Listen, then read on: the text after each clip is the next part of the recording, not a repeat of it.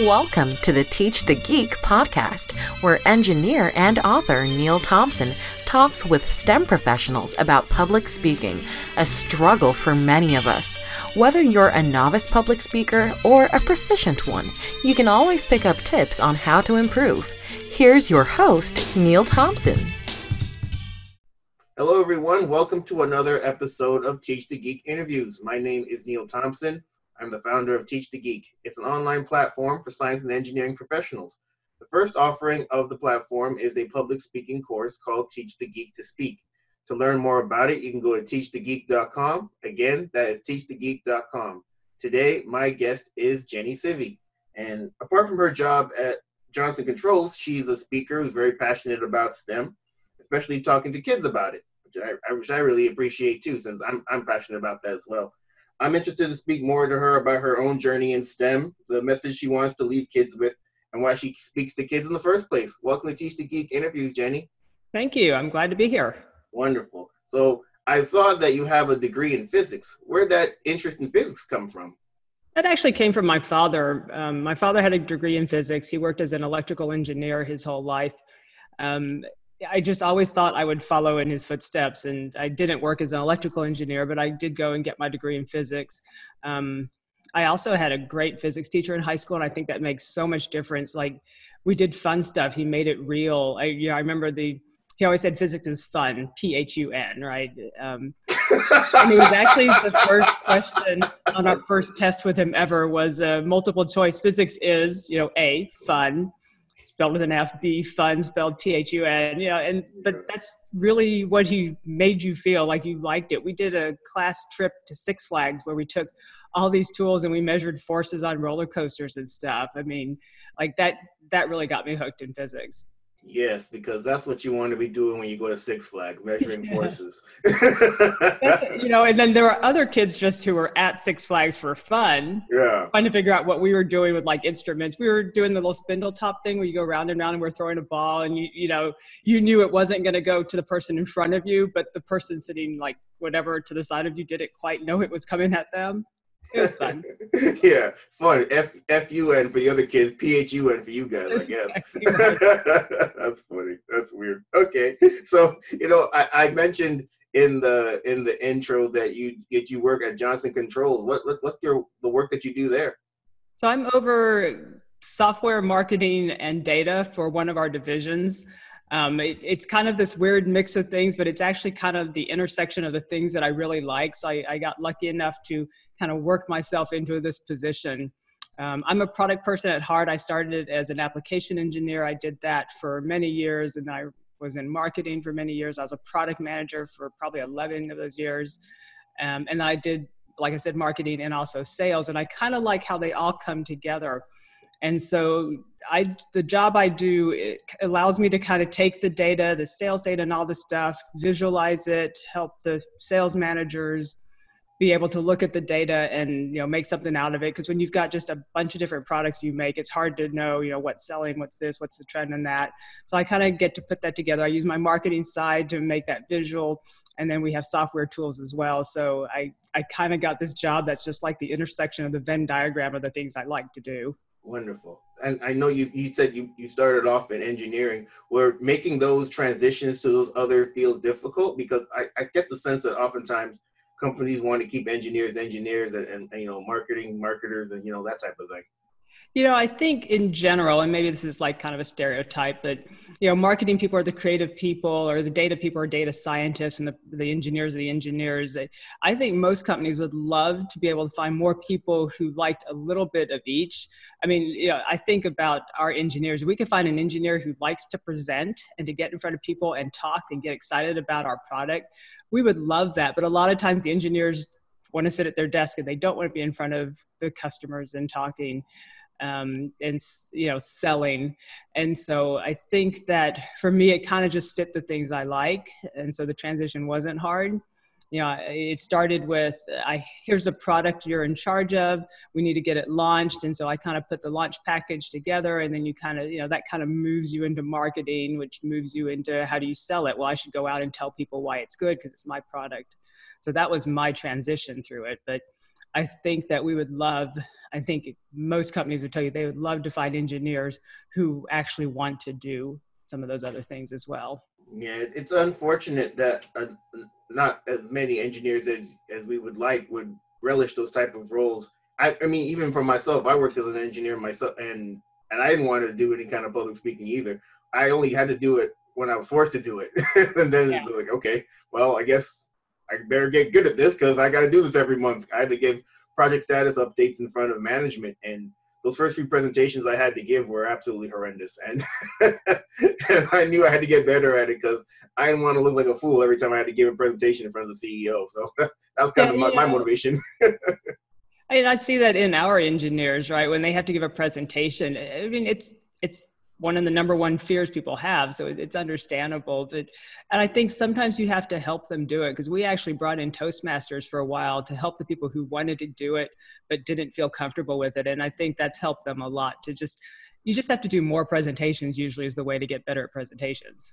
Yeah, I mean, and, and not only that, but I, at least from the experience that I've had, the people that tend to move up in organizations are the ones that are the better communicators. And, you know, if you're not one of those people, it's really difficult to then hear you complain that you're not getting to where you want to go. Well, well, that's your fault, possibly, you know? So when it comes to, I guess, you're the, I know you've been at, at that company for a bit and you're doing a job that you really enjoy. What would your next role, what would your next role have to include for you to be happy about it? I, I, I just moved into, well, I didn't just move into this role. I've done it for a, a division of the division I'm in. And so I've just moved into the bigger division. So there's a bunch of brands I haven't even gotten to really get my hands in and kind of learn more. So that, that's really what I'm doing now, is to understand all the different parts of the product line. Um, I understand it generally, but not enough where I could maybe explain it to someone. And I think that's kind of the, the, you know, that's like the mark of being able to understand something, is that you can explain it to someone in a fairly simple terms. So I'm trying to learn all the products to that level. Um, and so there's a lot, there's a lot to do. In our division, we actually have independent brands, so they're not labeled Johnson Controls, and there's dozens of them. So there, there's a lot of opportunity. They're all over the board as far as how much time they spend with marketing software and all these things I do. So there's a lot of opportunity here uh, in, in just the brands I have right now. So that's wonderful. So, you know, I also mentioned in the intro that you're real keen on speaking to kids about STEM. Why kids? You know, I think that, I mean, that's where it starts, right? You got to get kids interested in it. I know a lot of companies focus on, and so does Johnson Controls, focus on colleges and trying to recruit students and all that. But we had this meeting where we we're talking about recruiting people and, and women and getting engineers. And someone asked, well, do we have a lot of women engineers who leave? And I was like, well, you kind of have to hire them first. And I didn't mean it like, seriously, right? It's not that we are not hiring the women engineers. They're not applying. Right. You know, if, if we get, I don't know the exact number, say twenty resumes for a position and two of them are women, I mean, that, that's kind of normal. And so, you know, for me, it was like, you know, where, where does it start? So we know that there aren't as many women in engineering as, or getting degrees in engineering as men. Um, I think we have this belief that it's getting better, but it's actually not. I mean, it's it's dropping by about a point or two. There was a study that uh, looked at engineers in two thousand fourteen versus two thousand four, and everything, computer science, mechanical engineering, all of the degrees, they were like one or two points less in two thousand fourteen than two thousand four. And we spent so much time, that's all you hear about is, you know, getting women into STEM. And I think it's because we're not starting early enough. You know, if, if you're talking to a high school student, it may be too late. We may have already lost thirty percent of the women who would have wanted to do it. And so I think you need to start early. You got to get them interested in it, and you have to relate it to them. And I have to tell you, you know, we're talking about presenting, talking to kids. The first time I spoke to a classroom was terrifying to me. I was like, I've never spoken to children. I've done hundreds of presentations on my product in my industry, but I was like, these are kids. I have no idea what you say to kids. Um, but I think that once you figure out how to connect to them and get them to really understand, like, science is everywhere, engineering is everywhere, like, suddenly their eyes are open. They're just like, wow, that's science, or I'm doing science. And they didn't realize that they were actually doing these things. Yeah, for sure. What age range do you tend to speak to? I have, so I've been talking to um, kids in school. So I think third grade was the youngest, although my niece is school and she's in preschool. She's like four wanted me to come, and it happened to be like last week. So obviously I didn't get to go do that, but that was really scary to me. I was like, how, what do I say to a four-year-old about science, right? Um, so from there through high school is where I, I spend most of my time. And I, I do work with the um, University of Texas at Dallas here. I've just started doing some work, and I'm trying to get more involved with the, the college students, but I really want to get the younger kids just interested in it and understand that it, it's everywhere and, and it's fun. Yeah. So I, the, the main reason that I really wanted to speak to you today, Jenny, is we have that interest. We both have that interest in, in talking to kids about STEM. I actually wrote a, a children's book about it. And the, the reason I wrote my book was to increase the number of kids that at least consider careers in STEM. Because I, I fully agree with you. The, the earlier you get them, the better. And not only that, the the earlier you get them, the less likely they are to deviate from that path if it gets difficult. Right? Because I, I fully believe I fully believe what you said. When high school's too late, you know, by that time people are pretty much formed that, you know, science, physics, or, you know, chemistry is, that's not for me. I mean, when you said you when I saw that you studied physics, like I I don't think I know a, a woman. I think I know other, one other woman that studied physics. She actually has a, a PhD in physics, but other than that, I don't know too many women that went and did physics, because I, I don't know why. It's just it's just not too many women that do physics. But if you were taught, you know, as a young kid, you know, physics can be for you too. It's not just for, you know, like, you know, just for guys, you know, and, and you can do it. And it's, it's not it's not as big a deal. But if you get up to, you know, ninth, tenth grade, I mean, and then you, and you haven't been told that, and you want to be told that now, I mean, that's going to be a hard uh, message to get through to, uh, you know, a ninth or tenth grader. Yeah, that's a good point. And I don't know if you're familiar with, uh, I think her name is Carol Dweck. She did the um, growth mindset um, and the fixed mindset work. It, it goes back a little while, but I remember reading something about it. And they were talking about, I think it was like middle school kids. And they found that the way people talk to the kids changes. And it had something to do with like girls st- um go through education, everything's easier for them early on when they're young. And so they're told, you're good at that, you're good at that, you're really good at this and that. And then as the boys are t- have a harder time, they're told, well, you need to try a little harder, you can do it. And that mentality goes through their life. So by the time they get to like eighth grade, the girls are like, I guess I'm not good at this, because they, they've been told it's like this innate thing they have, where the boys have been told, well, just try harder. And I think it's interesting because I look back at my parents, and I was always told to try harder, right? I grew up in the family where you got a ninety-nine on the test, where'd that other point go? You know, I mean, I was always told to try harder. And I think it sets that in you where you're like, well, I guess I just have to study harder, not I'm not good at this. And so that's, I find that, and people aren't doing it on purpose. It's just kind of this thing we do. And I catch myself sometime with my nieces and nephew where I'm like, oh, you start to go like, well, not everybody's good at everything. And you're like, no, wait, you should just try harder. You know, you may not be the best, but you could definitely get better. And if you enjoy it, you should just try for it. Interesting. I wonder if the, the reason for that is, I, I don't, from the from what I've read and heard, I guess with, with girls, it's really big on, the people are really big, or society, I guess, is really big on building up their self-esteem. Which is why I guess early on, or just going throughout life, we're, we're, we're told, or I don't know, conditioned is the right word, but yeah, maybe conditioned to tell girls, you know, you're doing great, keep going, you're doing well. But I guess with the boys, you're a little more, I guess you can be more realistic with them. It's like, nah, you're screwing up. You need to get better at this. Yeah, maybe, maybe. So I guess maybe the the, the the the solution to that is to tell, even, you know, girls when they're young, yeah, you can get better at this too. There's, you know, that, that's going to help you. So when, it, when things get hard, you're not going to think, well, I'm not good at this, so I'm just going to focus on the things I'm really good at already. Yeah, I, I never thought of it that way, but I could see that. I mean, my mom is Asian. We didn't grow up with a lot of you're good. They're like, you need to try harder. That was just always the thing in my household. Why, why didn't you get the, you know, where's that extra point? What was the highest score? Why wasn't that you? So, you know, growing up, I didn't love that so much, but, you know, yeah. In hindsight, I think that's, that's probably why I push myself like I do, because that's how I grew up. Yeah. And I think it, it did instill confidence in me, right? It, it, it taught me that I can go try harder and do something.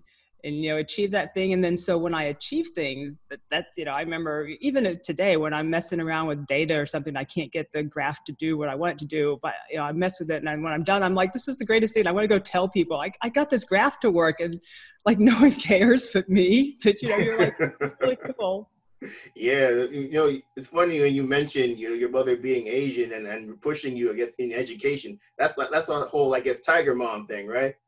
I mean, probably yeah. It was Tiger Mom before Tiger Mom was. Yeah, kid. yeah. So I actually I have a, a LinkedIn connection, and she she's Asian as well, and she talks a lot about about I guess the detrimental effects of that whole Tiger Mom kind of way of being. You're always kind of striving, and you never kind of get get there, and you kind of feel like you, well, I. Like, like not that something's wrong, but it's just like, it, it's never enough kind of thing. And, but, but, but she says, she, at least in her community, she's trying to change that. But I mean, on the same token, it also, it sets you up to, to strive to always do well and not be complacent with just, you know, what it is now. You're always trying to get better at things. And I don't think that there's anything wrong with that. Maybe it's just the way people go about it, I suppose. Yeah, I mean, I think I had a good balance between, you know, the, the Tiger Mom thing and the support. I mean, I don't know that we weren't, you know, I didn't grow up in the everyone's a winner years, right? So my, parents, my parents were definitely like, you didn't do very good at that thing, try harder. Right. Um, but it, it was a good balance for me, at least for me and my family. So I think that, you know, that kind of, that that's probably why I push myself the way I do today. And then, but I also can be like, you know what, I'm never going to be good at, you know, gymnastics or something. I don't, you know, like, like I don't have the time to put into some things, and, you know, you pick the things you want to do and you work harder at those. Yeah, for sure. No participation trophies in your house. I, I get that. So, you know, obviously, you know, you, you said that you, you, you like to speak to kids about at least considering getting into STEM careers and, and the importance of STEM, especially for the future. I mean, we're in we're, we're all stuck in the house right now. It'd be real nice if there had more people working on this cure or the vaccine for COVID nineteen. That's for sure. But when it comes to public speaking, has that been something you've always been good at? And if not, what have you done to get better at it? You know, I, when I, growing up as a child, I, I hated it. Like if I had to raise my hand in class or stand in front of class, that was like terrifying. And it really was something that I didn't like for a long time. And my first job out of school, I was in semiconductors, and we had to just present to everyone, you know, like quarterly.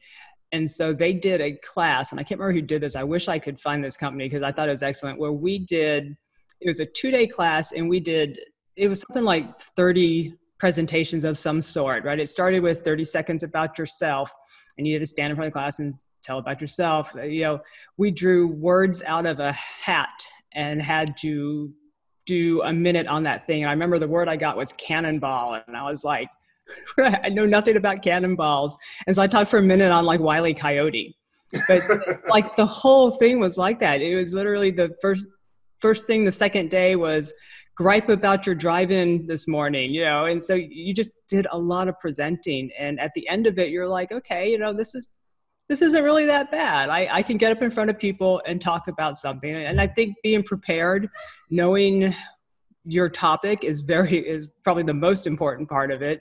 Once you're comfortable with that, then you just have to kind of get up there and, and present and do it more often and get, and that's how you get better at it. So after that class, I feel like I got much better at it. And then throughout the years, I've done a lot of present product presentations in my industry. So those those are kind of, you know, second nature to me. But as I started talking about STEM, especially with kids, I really, like I said, talk, my first time I talked to this third grade class, I was like, these are kids. I don't know. I can't believe I signed up to talk to kids. um, you know, what a, you know, kid, there's so much going on with kids. You, you have to reach at their level. You have to connect to them. But especially if you get into like junior high kids, they're like too cool for a lot of things, right? So they might be interested, but they're not going to show it. And it's hard as a speaker to not get feedback. You're like, so, you know, is, is this going with anyone? Is anyone getting this? Um, and I think I've just gotten better at it. I also, like, I love TED Talks. I think everyone loves TED Talks. But as I started watching them, I started realizing, like, the idea of just having PowerPoints of a lot of words, like, no one wants to see that anymore. And so it's important to connect to them, tell a story, figure out what your story is. And so when I talk with kids, I have kind of a set presentation, if you will, that I do. But it has to be different because the third grader is different from the eighth grader. And so I try to connect to what they think, what they like, what's interesting to them. So you know but the what? third graders were so much easier because everything's interesting to them at that age. Yeah. You know what? It's funny you mentioned that. So yeah. So, you know, with my children's book, I've done some readings in, in classes and, and you're, you're absolutely right. When it comes to that kind of thing, it's much easier to talk about my book in front of younger kids than older ones. The just like those eighth graders. Oh my God, you're you're absolutely right. They're just like they're just they're just sitting there and they have these blank stares in their faces, and you're just wondering what are these what are these kids thinking? But you're right. Yeah, they're too they're too cool for yeah, they're, you're right. They're too cool for school. They're cool, they're too cool for anything. It's like anybody that's over anybody that's over like twenty-five is like a fossil. Like you're thirteen, you know nothing. And you think you know everything. Oh, but yeah, but you go, you're a little younger. They, they haven't gotten, they haven't gotten there yet. So they're actually still kind of interested in, in what you're talking about. And, and really that's kind of the, the age that you want to, at least I, I think that you should be reaching these kids anyway, to, to kind of foster that, that interest in, in STEM. When it comes to putting presentations together, do you have a process for that? And if so, what is it? I do. I usually, I mean, I do things in PowerPoint, but I, I usually kind of lay out an order. It's, it's basically an outline, but I'm throwing them on slides. So this slide will go before that slide. It allows me to like move them around. But I actually, I didn't used to do this, but the last couple of years I've started scripting it, not to memorize or, you know, like I'm not saying the script so much as that's my workflow of, to get my head around how I want to say things. How do I transition from this to that? What's the story I can tell to get this group? You know, that, that needs to go in here. So I usually do scripted, and it's scripted like how I speak. So it, I just kind of like work through the talk and even the intro. I kind of work through the whole thing. And then I highlight sections that are going to be the areas where I need to transition from this to this. I need to tell a story to make sure they grasp that concept. And then, and so I go over that in my head a lot, and then I write it down. I think for me, or type it, um, for me, the process of putting in writing is actually what makes me remember the flow I want to go in, but also kind of has that structure there for me. And so I've do, started doing that. So I have scripts for all sorts of things, how I want to talk through it, what points I want to hit. And then, you know, and then I don't say those things in that order as a script, but it, it that's really how I work through things, but then I have it with me, but I can also turn it over to other people. And I'm like, you know, this is, this is what, if it's a product presentation, this is what that's all about. And here's, here's exactly what I was going to say about it. Um, I do that. And then I, I try to rehearse, at least in my head, a lot. You know, I want to make sure I cover these topics, or I want to hit on this thing. Um, because again, it, knowing your topic is, is probably the most important thing. You don't want to get up there and be like, I've never spoken about this thing before. I, you know, I wish I had read on this before I got here. And I've heard people say that. And you're like, no, the, the audience doesn't know that. You don't have to tell them that.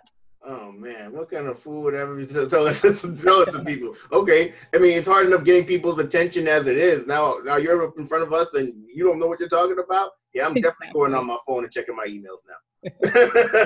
that's, that's nuts. So when it comes to public speaking, do you ever get nervous? And if so, how do you deal with your nerves? Yeah, I, in my head, I don't think of it as nervous. It's more like I get wired, and I speak fast anyway. So if I'm like super wired, it comes out really fast, and I have to be like, I need to just breathe and slow down. Uh, one thing I've learned is you can stop and not say things. You can just pause. We used to do a thing like every time we would do a presentation class for our engineers or, you know, whoever, we would, um, we would do um counts, right? Lots of people go um, um, um, and see, and that's how I lost my um because I was like, oh, if you start counting this thing, that thing will go away pretty quick. Uh, oh, I just did it. Now it's like in my head. Uh, but I've found that you can just stop. Like it's okay to pause, think about something, and then say it. And I think a lot of people don't think that you can do that. Like they just think you need to be talking and all that. Or when people ask you questions you don't know the answer to, I tell people all the time, you could say, that's a good question. I don't know the answer to it. I'll find out and get back to you. That's perfectly acceptable. For some reason, people, you know, if they don't know the answer, they kind of freak out. I, I'm supposed to know the answer. I'm the one standing up here, but you don't. It's okay. And yeah. Their audience respects that. You know what? You're absolutely right about that. I mean, it's better to say you don't know as opposed to make up an answer. Exactly.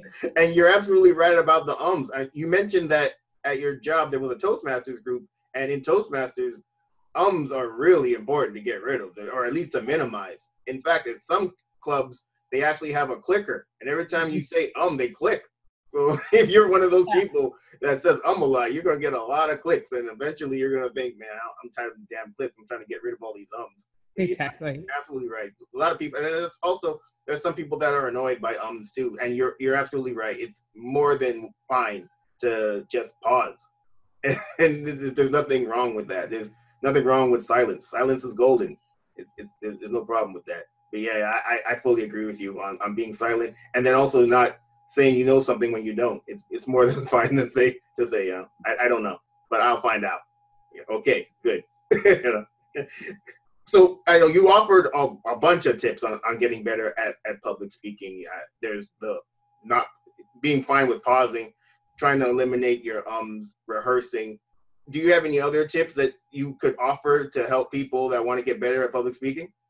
Yeah, I don't know this is a public speaking one so much, but slides. Slides are the thing that drive me nuts. Most of my slides are images or maybe a sentence or two. I try to keep lots and lots of bullets out. That, that's the thing that probably drives me most nuts now is when I see his presentation and like all your words are up there. Like, just give me the presentation then. I, I, that does drive me nuts because then you think you're need to read it, but maybe they go past it and you're like, well, I don't know what he's talking about. You know? Words on slides drive me nuts. People, when people hand me their presentation, like, what do you think about this? I'm like, all these words are gone. Here's some pictures. And then they're like, what'd you do to my presentation? I need to so I'm like, no, what you need to do is figure out your presentation and not read your slides. Yeah, absolutely. You know what, Jenny, we are of, of the same mind on that one when it comes to slides. I, I'm a big fan. So I, I just did a webinar let's see, today's Wednesday, it's a couple of days ago. And when I, I sent the slides to the, the people I was doing the webinar with, they they, they got back to me and was like, where are the words? There are no words. It's all, it's all pictures. Because people just, a lot of people, they're, they're not used to that. They're used to seeing a whole bunch of text on the slides. And but I, you're absolutely right. People could just read the slides. Why did I come here? You can just see the slides. Why are you wasting my time? At this point, it's, it's public reading, not public speaking.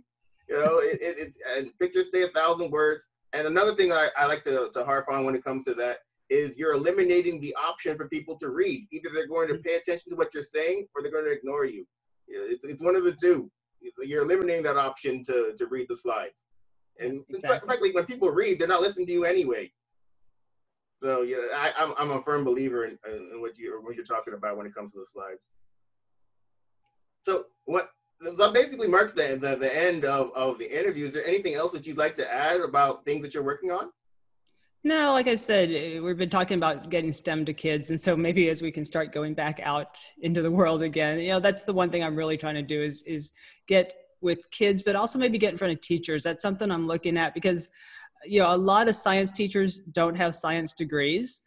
And so they're just teaching a, t a topic, and there's probably a wide range of whether they're doing good or not at it. But in general, if you don't have the passion for the subject, it's hard to relate, make it relatable to the kids you're teaching. And I think that's one thing that I would love to do is be able to work with teachers and say, you know, you're teaching this topic, but how are you making it relatable? Like when I talked to the, the third graders, I was like, engineering's everywhere. Like your chair has engineering, right? There's a structural engineer that decides that that tube will hold you up when you sit on it.